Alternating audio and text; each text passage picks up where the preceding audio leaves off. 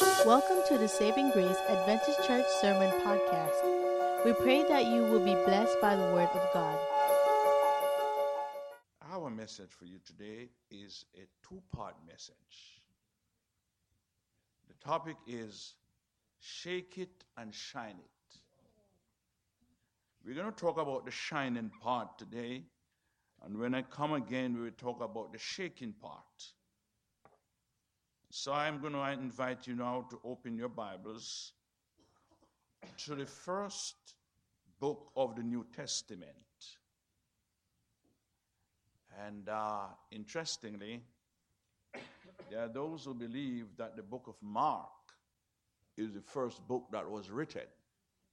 So they call it Markan priority.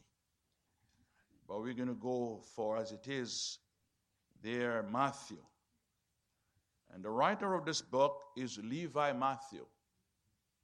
Levi Matthew was a tax collector, and so he was called. And here he writes specifically for the Jews. Uh, Matthew writes for the Jews. And so you will see him using terms like kingdom, one of his main terms, kingdom. But here he says in Matthew chapter 5, beginning at verse 14, You are the light of the world. A town built on a hill cannot be hidden. Neither do people light a lamp and put it under a bowl. Instead, they put it on its stand and it gives light to everyone in the house. In the same way, let your light shine before others that they may see your good work and glorify your Father in heaven. Then that is the, the new King James Version. But the the King James Version says, You are the light of the world. A city that is set on a hill cannot be hidden, nor do men light lamp and put them under. Well, no, this, this is a different translation. This is a New International Version. And I like this one. It says, let me read it again. You are the light of the world. A city that is set on a hill cannot be hidden. Nor do men light a lamp and put it under the grain measure.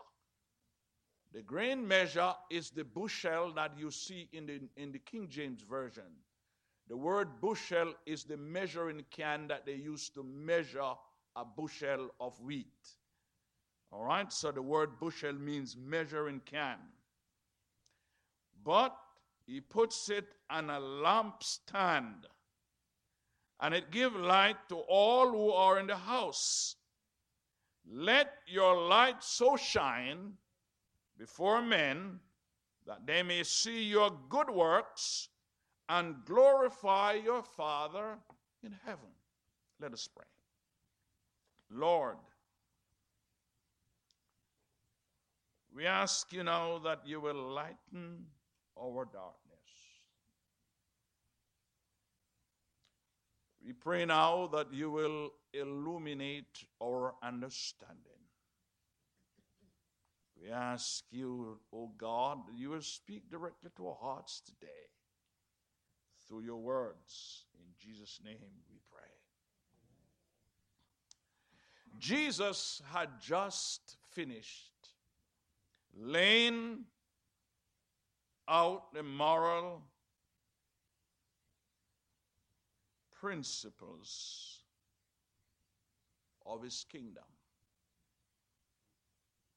He had laid the moral foundation on which the superstructure is to be built.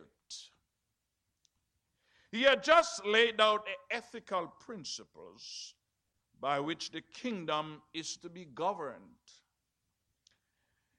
Jesus had just finished crafting the spiritual design that the church is to follow as she perpetuates the spiritual values for the kingdom. And so, when you read now the first part of this text, beginning at verse 3, here Jesus is laying the foundation. He says, Blessed are the poor in spirit, for theirs is the kingdom of heaven. Blessed are those who mourn, for they shall be comforted. Blessed are the meek, for they will inherit the earth. Blessed are those who are hungering and thirsting for righteousness, for they shall be filled. Blessed are the merciful, for they will show mercy. Blessed are the poor in heart, for they shall see God. Blessed are the peacemakers, for they will be called the children of God. Blessed are these who are persecuted because of righteousness, for theirs is the kingdom of heaven. Blessed are you when people insult you, persecute you, and fall to say unkind and evil things against you because of me. Rejoice and be glad, because great is your reward in heaven, for in the same way they persecuted the prophets who were before you. And he went on and he laid it out, and this is the bedrock on which the church of God is built. And so, after Jesus was finished doing all of this, he looked out and saw that the world was engulfed in intense moral, spiritual, and ethical darkness. Then he looked at his disciples and he looked at them, and then he got their attention. And as they fixed their attention on him, Jesus said to them, You are the light of the world. This is a figure of speech. And if you remember your figure of speech very well, you remember that there's one that is called simile. But this one is a metaphor. Jesus says that you are the light of the world. You know, just this week, Washington was plunged into total darkness because the, the electrical grid malfunctioned and something chipped out. And even the White House, they say, the standby unit had to chip in. But then the world is in a greater darkness spiritual darkness. And the world is in darkness. Now, what is the meaning of the word word? The word world here has two meanings. Now, you're going to need to take some notes this morning. The first word for world is the word cosmos. Cosmos. Cosmos is the created heavenly bodies the sun, the moon, the plant, the stars. The cosmos is the sum total of all matter and energy that is everywhere within and between all the galaxies. So that is the world. Is that the world that our light should be shined for, should be shining for? Is that the world? So, what does the word world mean? Let's look at the second word for world. The second word, word is the word anthropos. A N T H R O P U S. It's a Greek word. It is the word from which you get the word anthropology from. And anthropology is the study of man, of human being. So, the word world here means human being. It means the generic substance that go together to make us human being. We are we are the world. And I remember some years ago that a song was uh, written and composed to raise money for the people who were stricken by drought in Africa. It's called We Are the World. And that is the world here that Jesus is talking about. We are the world. But interestingly, Jesus says, Let your light shine, but we are not the light of the cosmos, but we are the light to the anthropos. As a matter of fact, the word anthropos literally means the creature with the upturned face. What it means? The creature with the what? Upturned face. Man is the only creature that can turn up to God more than in a physical way, but also in a spiritual way. Man is the only being that can talk to God.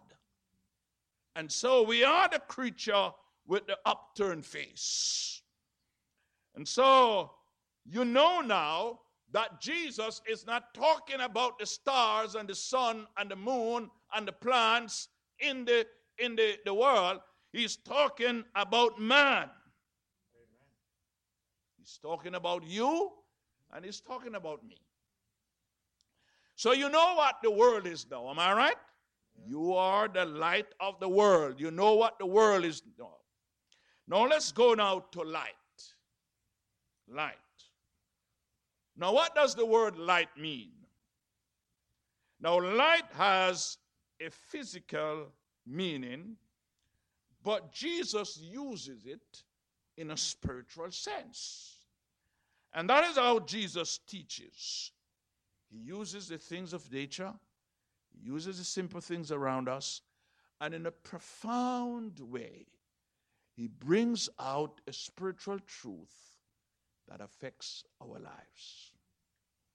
And so here it is physical meaning light, a lamp, a torch.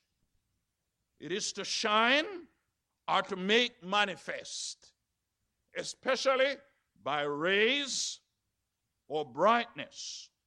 So the light here is anything that emits radiance. That's the light. But you know, uh, light is also scientific. And if you study chemistry, physics rather, physics, you will uh, discover that there are eight properties in light.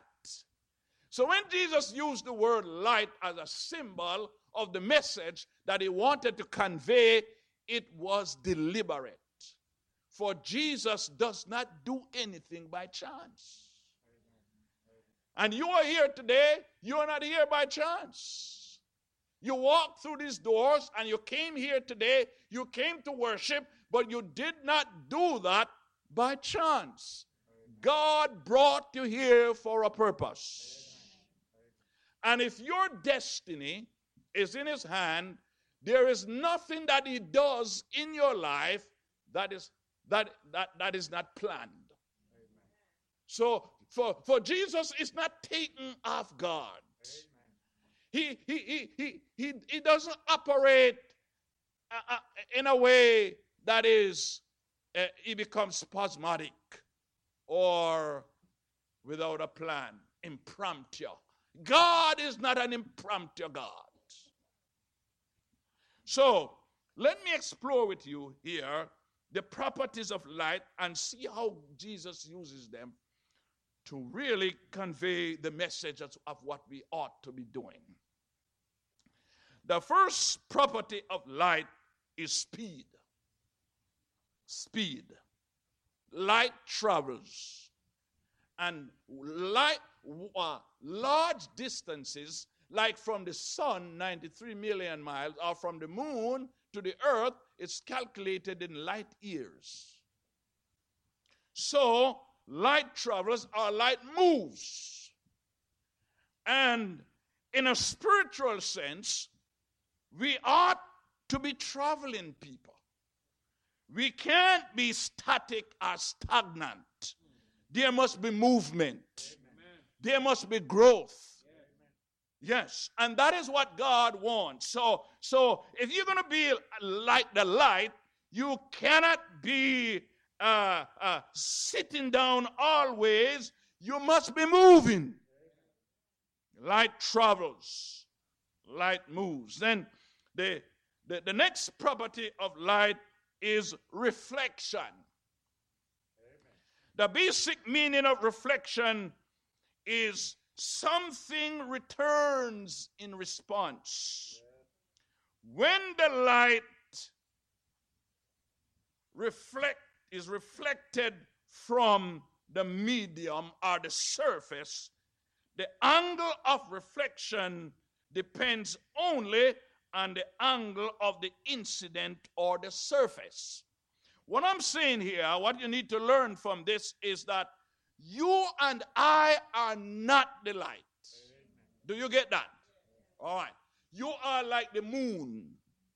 The moon does not have a light. The moon shines with a borrowed light from the sun. So the moon reflects the light of the sun. And Jesus is saying here, just as how the moon reflects the light of the sun, you and I should be reflecting the light from the Sun of Righteousness. And so, you know, uh, a story was told of a man who stored potatoes in his basement. And he turned off all the light in his basement because he didn't want the potatoes to grow. For without light, there is no life. Amen. Do you hear what I'm saying, church? Yes. And without light, there is no growth. So he turned off all the light in his basement because he didn't want any light in there. And one day he went inside and turned on the light and noticed that some of the potatoes were growing.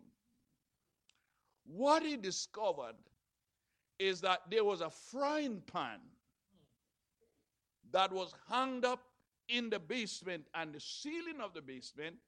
And there was a little light that was coming through a little crevice in the window. And that light landed on the shine surface of the frying pan and reflected that light inside the, the, the basement, and the potatoes started growing. You and I when we reflect the light of God, growth takes place. Now, John the Baptist understood this long ago when he preached. He says, talking about Jesus, John the Baptist says in John 1 7 to 9, he says, He came as a witness to testify about the light, so that all might believe through him. He was not the light, but he came to testify about the light. There was the true light which cometh into the world that enlightens every man. And, I, and you and I must reflect the light of Jesus Christ. But you know, if the surface is dirty, it's going to affect the effectiveness of the reflection. So our lives must be clean. Am I right? So Jesus says, You are the light of the world. Now, the next property of light is that light superimposes. What light does? It superimposes itself, meaning that when light appears, it transforms everything else that is there. In other words, if there is darkness and light appears, you don't know where the darkness is gone. For it superimposes itself and eradicates the darkness wherever the people of God live, work, play, study, sleep, eat. The light of righteousness must be shining. Now, when light superimposes itself, nothing else can put it out. Real light. I'm not talking about man made light. I want you to go outside and put out the sun. When the stars are shining at night, you go and turn them off. Turn off the switch. Turn them off. One by one. Turn them off. Don't want any light in this place. Can you do that? Right. So don't let anybody shut you up. Then, the, th- the fourth property of light is refraction. Refraction. When light passes through a substance or a medium, light gets bent on the basis of the wavelength or the frequency. Now, here it is. When it comes to certain principles, moral principles, you, you should not be bent. But you must be flexible. Some people are too rigid. And what they're being rigid about, you don't even know what they're talking about because there's no substance to it. It's just that they were grown that way. And because they were grown that way. I remember when I was in school, I used to, as a student, I was uh, I was president of the the men's club at West Indies College. And there was a handbook, student handbook, that uh, that we were supposed to revise. And I was in charge of that committee. And we got some other students with myself, and we decided we have to revise this handbook because there are some things inside it that they, they, they're from 1990 and they were not relevant. And one of them was that at the school, you couldn't wear any beard. Yes, when I was a student at West Indies College, you couldn't wear a beard. No, you, you, just as my chin is shine, you know, there was not even a straw of ear that should be on your chin. And at the time, we had a president by the name of Herbert Fletcher. And he used to come around. I don't know if he had a magnifying glass or something to see if there was really a little ear eh, someplace here, here. So we decided we are going to revise this book. And when we came to the point of beard, we decided that, hey, listen, a beard that is well kept can be accommodated. And there was a fellow who on the committee, and I don't forget him. He said, no, we can't change that one. So we said, why? He said, you know, in my home where I grew up, my father never kept a beard. And so I don't think any student on this campus should have a beard. Now we got very mad.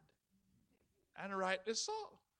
Because you grew up with your father not having a beard, that doesn't mean that that must apply to everybody.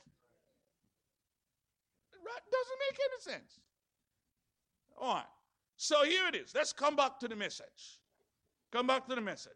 The message is that there are some times when you have to give and take. Even in your marriage. If my wife wasn't giving and taking, I would be her husband. No, you know. Because when I got married to her, I came with a lot of faults. And I still have a lot of them. Because 20, 28 years has not reduced all the faults that I had. I want to thank her for standing with me because, and I had to change some of these things. So, when it comes to, to, to principle, but there must be refraction. And there are sometimes when you have to bend your way around to make sure that things work as they ought to. Then light. Light transmits. Light transmits. It means that it brings with it radiance. And it also transmits glow and brightness. Then light has wavelengths. You know, the waves that come across. And uh, well, the, the, when you look at the rainbow, the rainbow, you will notice that the rainbow has these different colors, and they, they say it's eight different colors. And then you have these wavelengths that move and they give different colors. Now,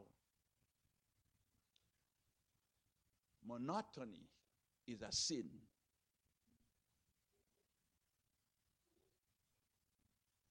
You need to put a little spice in your life. I have never seen a real flowers garden with all the roses the same color. And I have two hands, and I have ten fingers. One well, you just say four and one thumb, but it's fingers still. So I have 10 fingers. You want to see them? Yeah, 10 fingers. They are all different length, sizes, and width. And you know the, the greatest thing about these fingers here? All 10 of them have 10 different fingerprints. Yeah, that's right. And the greatest thing about them is that nobody else has any print that come nearby these that resemble these. You don't have them. They are totally different. That is why they take your fingerprint to identify you. And as a matter of fact, there's going to come a time when you go to the bank, you will not have to sign anything. If you just look at you, just use your fingerprint or use your eyes and open your account. Nobody signing anything. When you go back to the bank, you look in your eyes and they see that it's you. And they look at your fingerprint and they see that it's you. So, so, Wavelengths are very important for the Christian life. Then the next property of light is frequency. What is it? Frequency. Now, what does frequency have to do with letting your light shine? It means that it must always be shining. Do you hear what I say, church? How frequently should your light be shining? Always. How frequently should you pray? How frequently should you thank the Lord? That's right. So, can you learn anything from light here now? You must be frequent in your commitment to God. You must be frequent in your worship to God. You must be frequent in your weakness of God. Then the last property is that light has colors. I talked about a little in the rainbow. Light has colors, and they are different colors. But I want to let you know here this morning that there are certain things that you can't change. Certain things that you can't change in life. And you shouldn't change them. But as I said before, there are certain things that you can change. Now, how do I get some colors in my life? How do I get some colors in my life? Does your life have only one color or two colors?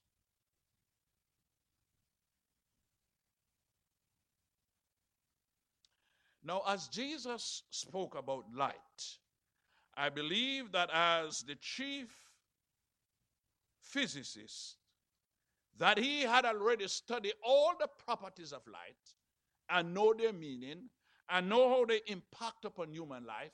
So he says, You are the light of the world. But then it was not just for physics. He was saying here that you are the light of the world in a spiritual sense. So the light here in a spiritual sense means to make known one's thought or to declare one's thought. Light here is an emblem of purity. Light is a symbol of knowledge.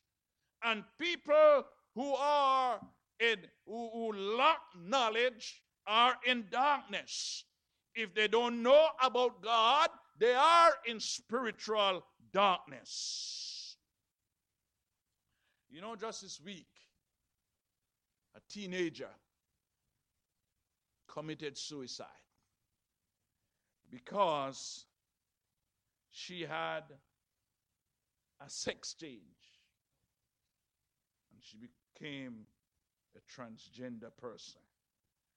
And it seemed as if it never worked very well. And she killed herself.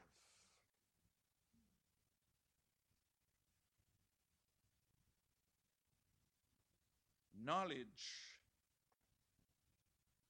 is very important. But the greatest knowledge that you need is the knowledge of the Word of God. Light is a source of action Light is a satellite of unity. Light is the bedrock of benevolence. Christ shined into the world through the lives of his people. The Christian must be a light bearer. He who brings the lamp is not himself the light, yet he brings light. And every person who is called by the name of God has it laid on his heart to bear the light to the world. And so the question is today why should I be a light bearer? You cannot help being a light bearer if you are following Jesus Christ. For if the light of God has been given to you, it has to shine. Light cannot can do nothing but shine. And so your light must shine before the world, that they may see your good works, but your good works does not, your good work does not lead them to glorify you, but to glorify God. Yes. So, how do I become an effective light bearer? Number one, be absorbed by the light giver, Jesus Christ. Number two, be grateful to God for his goodness in giving you the light of the gospel in your own life. Number three, be concerned about the lost and develop a passion to see them come to Jesus Christ. Number four, be not ashamed of the gospel, for it is the power of God unto salvation. How do I allow my light to shine? Be careful not to write off anyone. Always remember that you are not the final judge, but God is the final judge. For some people, you see them and you say they can't make it. Can't make it. I've seen people that have been written off by church people, by community people, and God has taken them up, turned them around, cleaned them up, and make them into somebody. That is what the gospel is all about. So don't write off anybody. You are not the final judge. Do you hear what I say, church?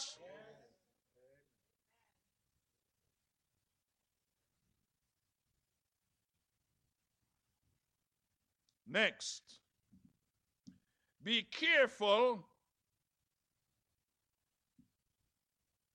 to pray earnestly for God to lay at least one soul on your heart. Now, listen, this one is serious. You cannot be coming to the church eating up all this food that you're getting around here from the pulpit. Study Bible, pray, and you don't have anything to show for it. Do you have anything to show for it? When last you told somebody about Jesus?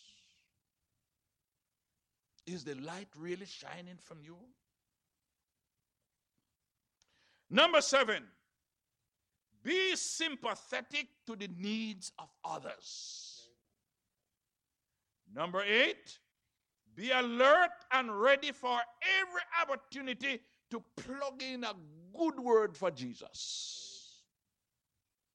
Number nine, be careful to give God all the credit for what He is doing in your life. Remember now that you are not the light, you are a reflector. Ten and last, be not discouraged when people do not respond readily to the message of salvation. You are not the converter of people. But listen me now. My final word to you is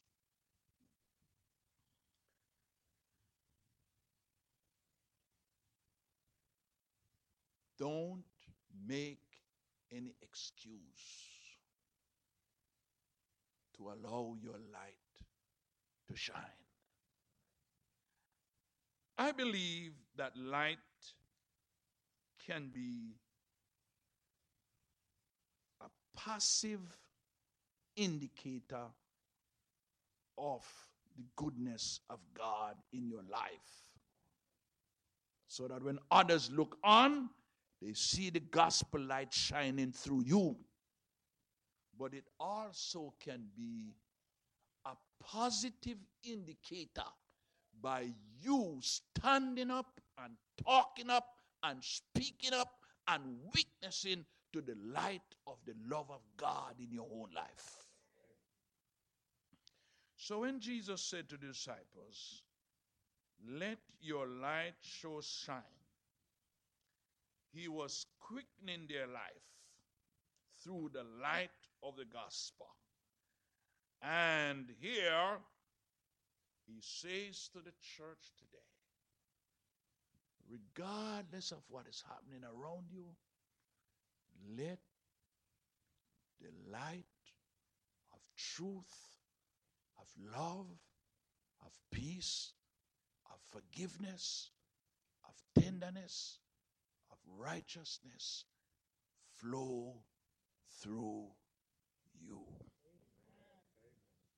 Are you willing to do that today?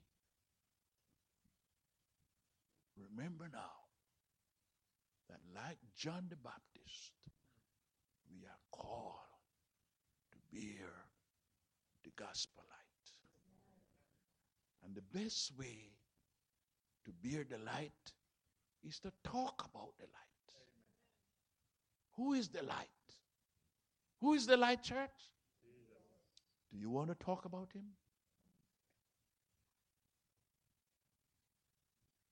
If you're going to talk about him this week, come in. Please stand with me. If you're going to allow him to shine through you this week, please stand with me.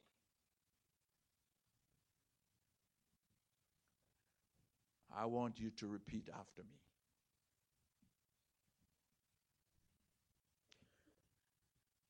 I want my life to shine for Jesus. I will not hide it. I will not impede it. I will always let it shine through, regardless of what is happening in my life.